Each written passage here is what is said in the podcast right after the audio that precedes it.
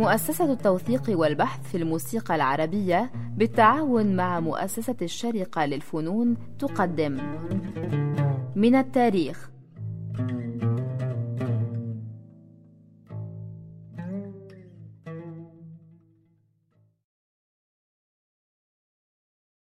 أصدقائنا المستمعين أهلا وسهلا بكم في حلقة جديدة من برنامج من التاريخ وحلقة اليوم عن عمنا الشيخ أبو العلا محمد وفيها سيحدثنا عمنا وعم عيالنا كمان الشيخ فريدريك لاجرونج آه، قصدي الدكتور فريدريك لاجرونج.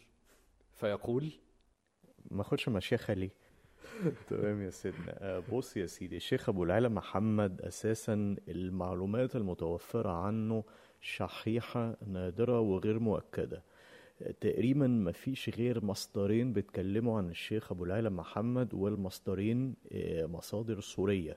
في الكتاب اللي صدر في أواخر الخمسينات أو بداية الستينات في حلب كتاب أدهم الجندي. وفي الكتاب اللي صدر آه، سنة 86 لأحمد الجندي والأرجح طبعا أن أحمد الجندي هو ابن أدهم الجندي. المهم كل المصادر التانية ستكون بطبيعة الحال الإسطوانات نفسها وتحليلنا واستماعنا الدقيق لهذه الإسطوانات.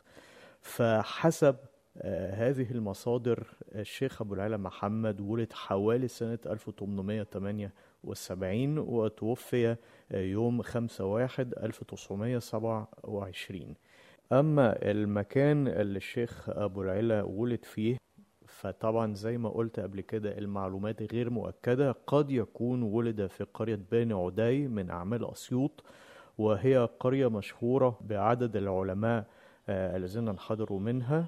وقد يكون الشيخ أبو العلا حفيد الشيخ العدوي أي المتصوف المشهور الكبير الشيخ حسن العدوي. الذي توفي سنة 1886 والذي كان يدافع عن عرابي باشا. آه، وقد يكون أيضا حفيدا للأمير حسن كتخدة من ناحية الوالدة. اللي معروف عنه أنه استقر في القاهرة ربما في أواخر القرن التاسع عشر أو بداية القرن العشرين. دخل الأزهر عمل في حي سوق المسك وبقى منشد ومقري مع إن طبعا يعني كونه مقري أمر ممكن لحد ما مشكوك فيه. ده فعلا. مشكوك فيه لأن لما بنسمعه هو بيخطي في الإعراب بيخطي في اللغة هو في حالات لحن كثيرة في تسجيلاته وهذا بيشكك في كونه تخرج من الأزهر في بداية القرن العشرين. يعني قارن آه، ما بينه وما بين واحد زي طه حسين اللي ما وصلش لدرجة المشيخة زي ما انت عارف يعني شتان ما بينهما. كفاية إنه بيقول أفديه أفديه. إن حافظ الهوى أو ضيع. لا ده حقيقي. مسألة ال... إن هو يكون مقرئ حتى إن لم يكن قد درس النحو. في حاجات كده ما تجيش على اللسان ابدا. زي أفديه زي يعني صعب. المهم إن الشيخ أبو العلا محمد كان بيغني في الأفراح والحفلات الخاصة كان بيغني القصائد الصوفية والقصائد الدنيوية مع إن طبعا يعني القصائد الصوفية آه، الكثير منها ممكن يفهم بطريقة دنيوية. غالبا القصائد الصوفية هي قصائد حب حب في الذات الإلهية. ومن الصعب جدا لما الواحد بيسمع هذه القصائد إنه يصنفها قصيدة صوفية أو قصيدة دنيوية قصيدة غزلية عادية. الواقع أن هذا التصنيف بيتم فقط عندما نعرف من هو مؤلف من هو الناظم. وعندما مثلا نعلم إن الناظم هو ابن الفارض أو البهاء زهير بنصنفها مباشرة على أساس إنها قصيدة صوفية مع إن الكلام اللي بيتغنى ممكن يتاخد ككلام غزلي عادي دنيوي. في معظم الحالات على الأقل. المهم أن الشيخ أبو العلا محمد زي ما قلت كان بيغني في الحفلات الخاصة كان بيغني أدوار وقصائد لا شك أنه تأثر إلى حد كبير وعميق بأسلوب عبد الحمولي وغنى من أدوار آه، عبد الحمولي بعض الأعمال الكبيرة مع أنه لم يسجل منها الكثير.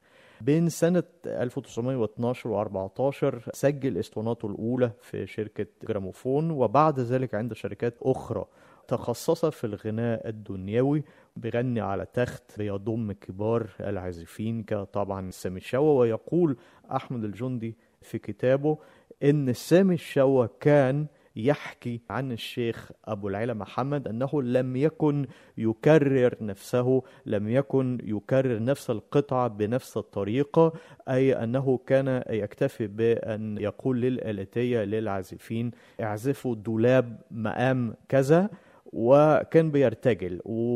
وأنا شايف إن هذه المقولة يعني ممكن نناقشها. هي تمشي في حاجة زي وحقك أنت بس ما تمشيش في غير على السلوان مثلا. على سبيل المثال أو يا مليح الحلى.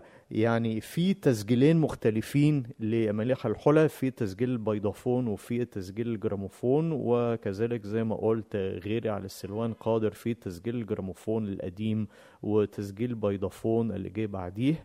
واضح إن الشيخ بيغني القصيدة بنفس الطريقة تماما. هو بس أظن في غير على السلوان قادر في بيت زيادة بنسمعه في بيضافون ما بنسمعوش في جراموفون. بس المسيرة اللحنية هي هي آه، مفيش أي فرق. الفرضية اللي هي ممكن نقترحها هي إن الشيخ أبو العلا محمد كان عنده ربما نوعين من القصائد القصائد المرتجلة تماما بيظهر فيها مقدرته على ارتجال لحن متماسك ومقنع كما حدث في التسجيل مشيان المشهور وحقق أنت المنى والطلب على مقام بياتي والذي يختلف جذريا عن تسجيل المشهور تسجيل السيكا المشهور ما هما الاتنين مشهورين يعني الحقيقة. ده حقيقي. طب إيه نسمع نسمع مشيان ولا نسمع بيضافون بالظبط يعني نسمع الاتنين ونقارن بينهم. طيب يلا. Mission record.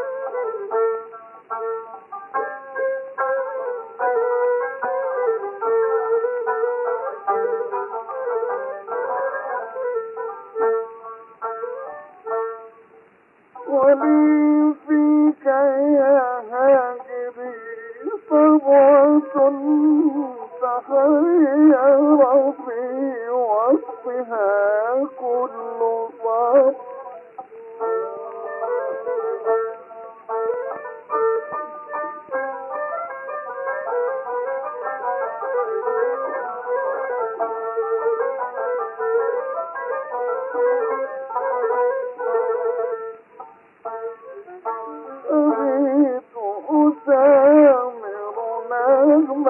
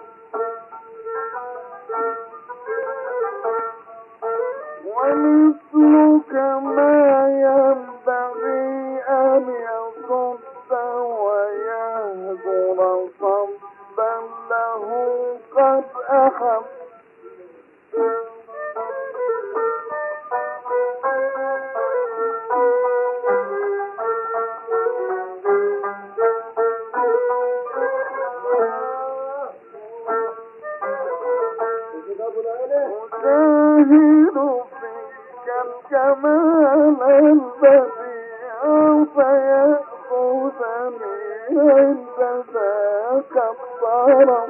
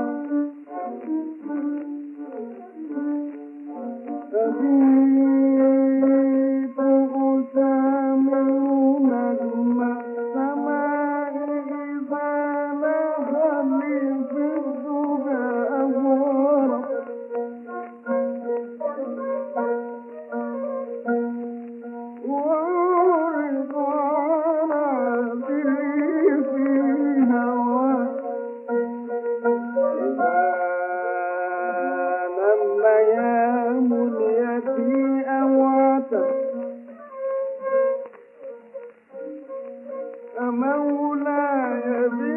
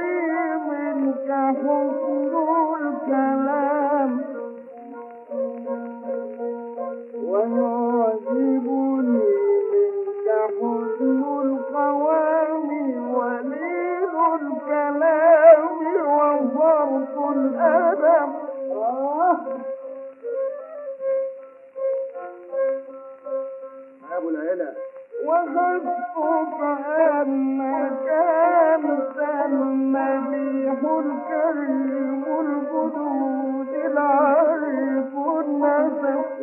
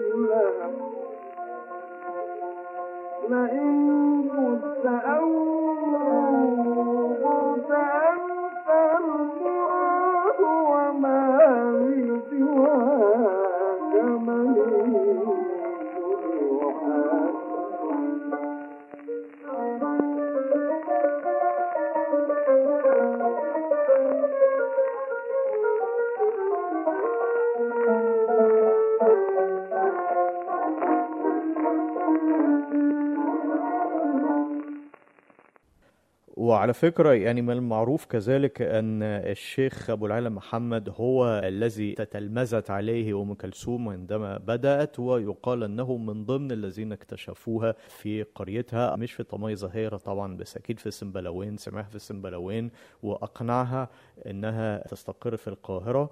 وهي فعلا تتلمذت عليه وهي سجلت الكثير من قصيدة الشيخ أبو العلا محمد. وربما يعني حسب الأسطورة إن أحمد رامي رجع من فرنسا ومن محاسن الصدف إن يوم ما رجع أحمد رامي من فرنسا لمصر سمع أم كلثوم وهي بتغني قصيدة من قصايده في حديقة الأزبكية. طبعا أنا مش مصدق الكلام ده يعني صعب قوي يعني نفس اليوم اللي هو بيرجع فيه من باريس وبيسمع أم كلثوم بس مش مشكلة بقى من بيته لحديقة الأزبكية في يوم رجع فيه سفر كام ساعة غير كام يوم في المركب يعني مش عارف والله غريب آه آه ها؟ بالظبط. وبالصدفة كده أم كلثوم هي بتغني حاجة من القصايد بتاعته لا صعبة. مشيها أسبوع. آه مثلا ولا أسبوع أسبوعين شهر ما يجراش. بس المهم إن أحمد رامي سمع أم كلثوم وهي بتغني قصيدة الصب تفتح عيونه. وهي من تلحين أبو العلا محمد. فأنا بقول يعني المفروض نسمع الاثنين نسمع الصبو تفضح عيونه بصوت أبو العلا محمد وبعدين يعني حتة صغيره من صوت أم كلثوم. يلا. العلا محمد.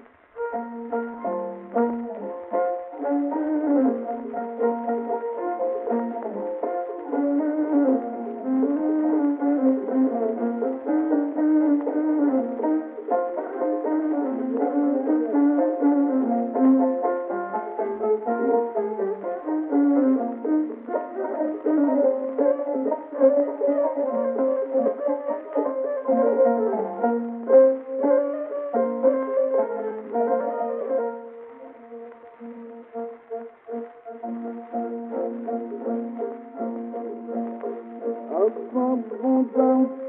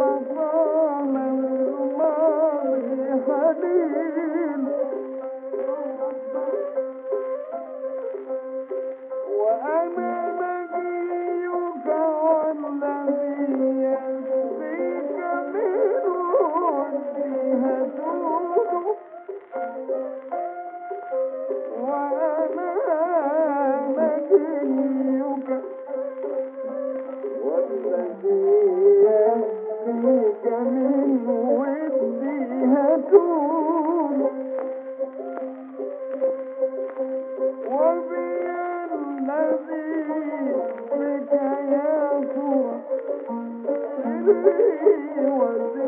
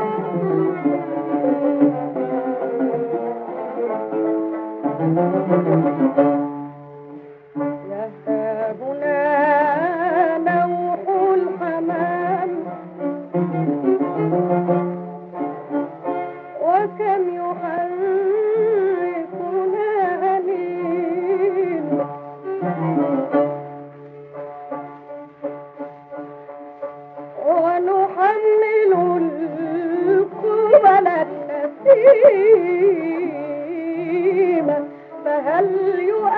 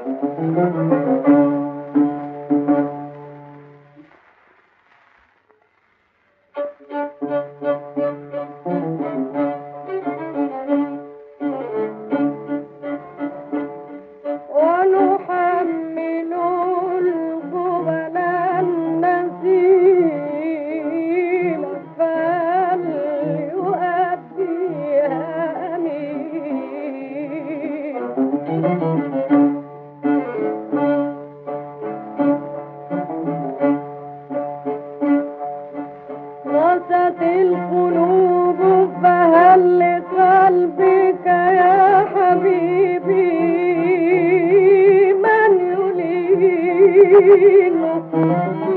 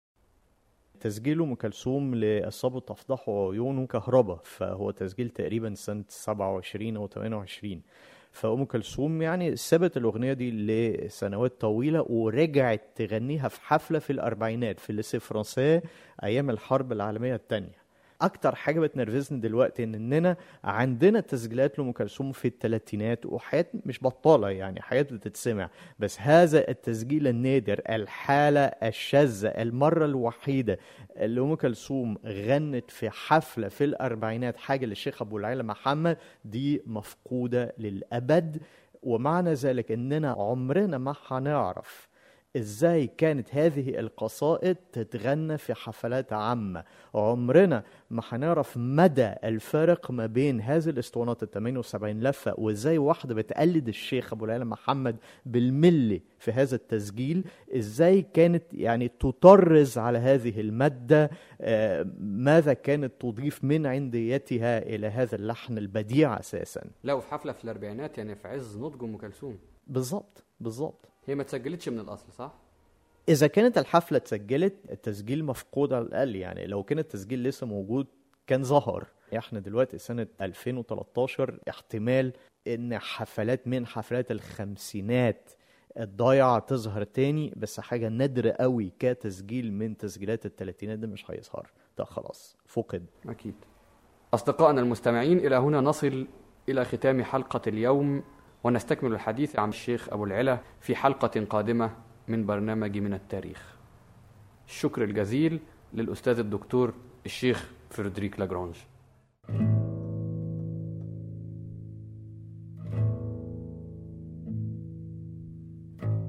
من التاريخ. فكرة وإعداد مصطفى سعيد.